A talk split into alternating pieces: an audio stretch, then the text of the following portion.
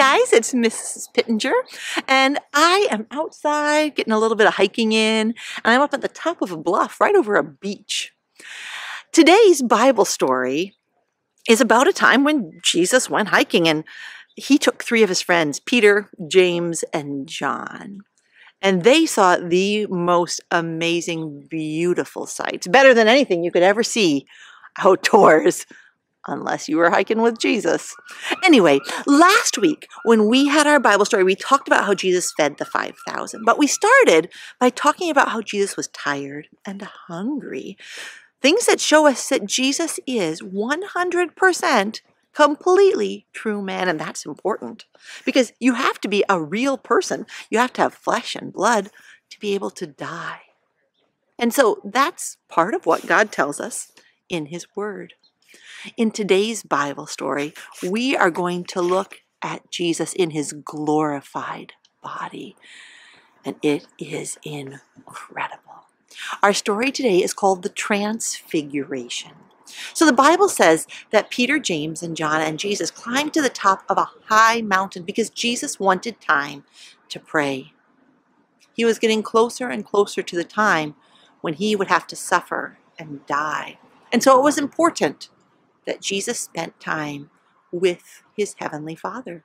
And he did that the same way that you and I do that through the gift of prayer. How about if we start our lesson with that gift? Dear Heavenly Father, thank you for giving us the opportunity to see you, to see you in your Son, to see you in your Word, to spend time with one another, to spend time with our families, getting to know and love you, our Savior God. In Jesus' name we pray. Amen. So, when Jesus prayed, Peter, James, and John noticed something extraordinary. Jesus transfigured. That means his face changed. He no longer looked like the human that his friends had gotten to know him as and recognize him as, he started to change in a really wonderful way. His face shone brightly like the sun. His garments were dazzling. They were emitting light like lightning. It was incredible. And as Peter and James watched, it went from incredible to incredible. because all of a sudden there were two men that were there with him. The Bible doesn't tell us how, but Peter, James, and John knew that those men were Moses and Elijah, great men of God who had lived long before Peter, James, and John did. Moses was the one who God had used to give the Ten Commandments to his people. And Elijah was a prophet who cared deeply about honoring God and suffered a lot because of it.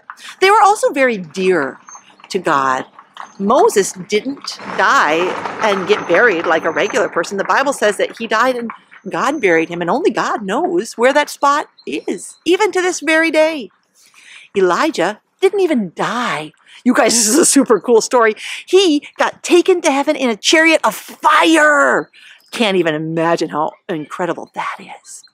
So these three, Elijah and Moses and Jesus, began to talk together. Do you know what they talked about? They talked about Jesus. They talked about how he was going to suffer and die.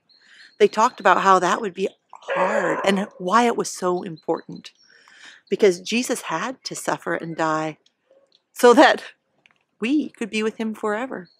So that Moses and Elijah, who were great Christian men, but were also sinful men, could be with him so that Peter, James, and John, such dear friends of Jesus that they got special one on one time with him, could be with Jesus. And so that you and I could be with Jesus. And someday we're going to see him too, that dazzling, radiant Jesus, when we join them in heaven. But not just them.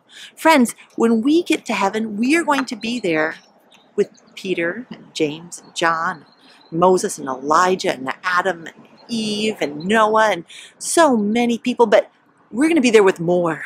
We're going to be there with people from every tribe and every language and every nation. I'm going to be there. You're going to be there. How thrilling that that day is coming for us. The time for Peter and James and John became even more incredible, incredible because then the Bible says that they were surrounded by a great cloud. Oh. Not a cloud like this that stops the light from coming through the fog that I'm in right now, but a cloud that was light. And in that cloud was God Himself.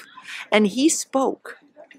Do you remember when Jesus was baptized and God the Father spoke?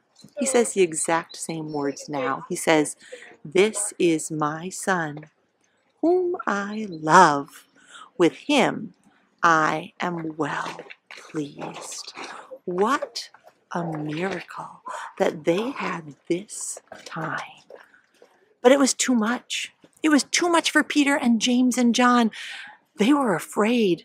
Sinful men cannot stand in God's presence. And so they fell and they hid their faces and they were so afraid. But then Jesus called to them. Jesus, their friend and their brother, their teacher, who they knew and loved. And when they looked up, the Bible says that they saw only Jesus. What a lovely thing!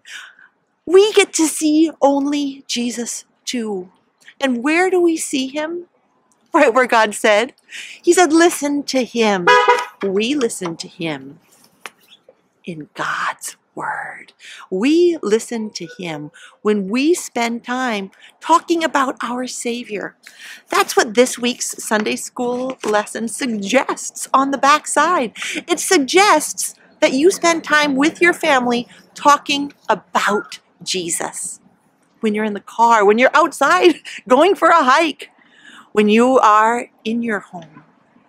Do you have things around your house? Do you have crosses or pictures of Jesus? Do you have one in your bedroom? What a neat thing that would be to see Jesus, to see Jesus, your Savior, to see Jesus, who is true man and true God, to see Jesus, who keeps his every promise, who has washed your sins away, who has promised you heaven, and who keeps that promise.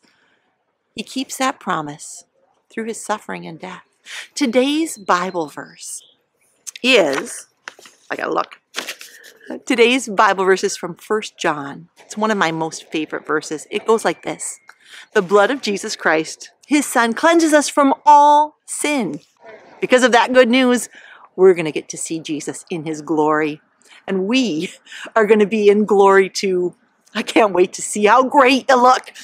It's to be awesome. God bless your week in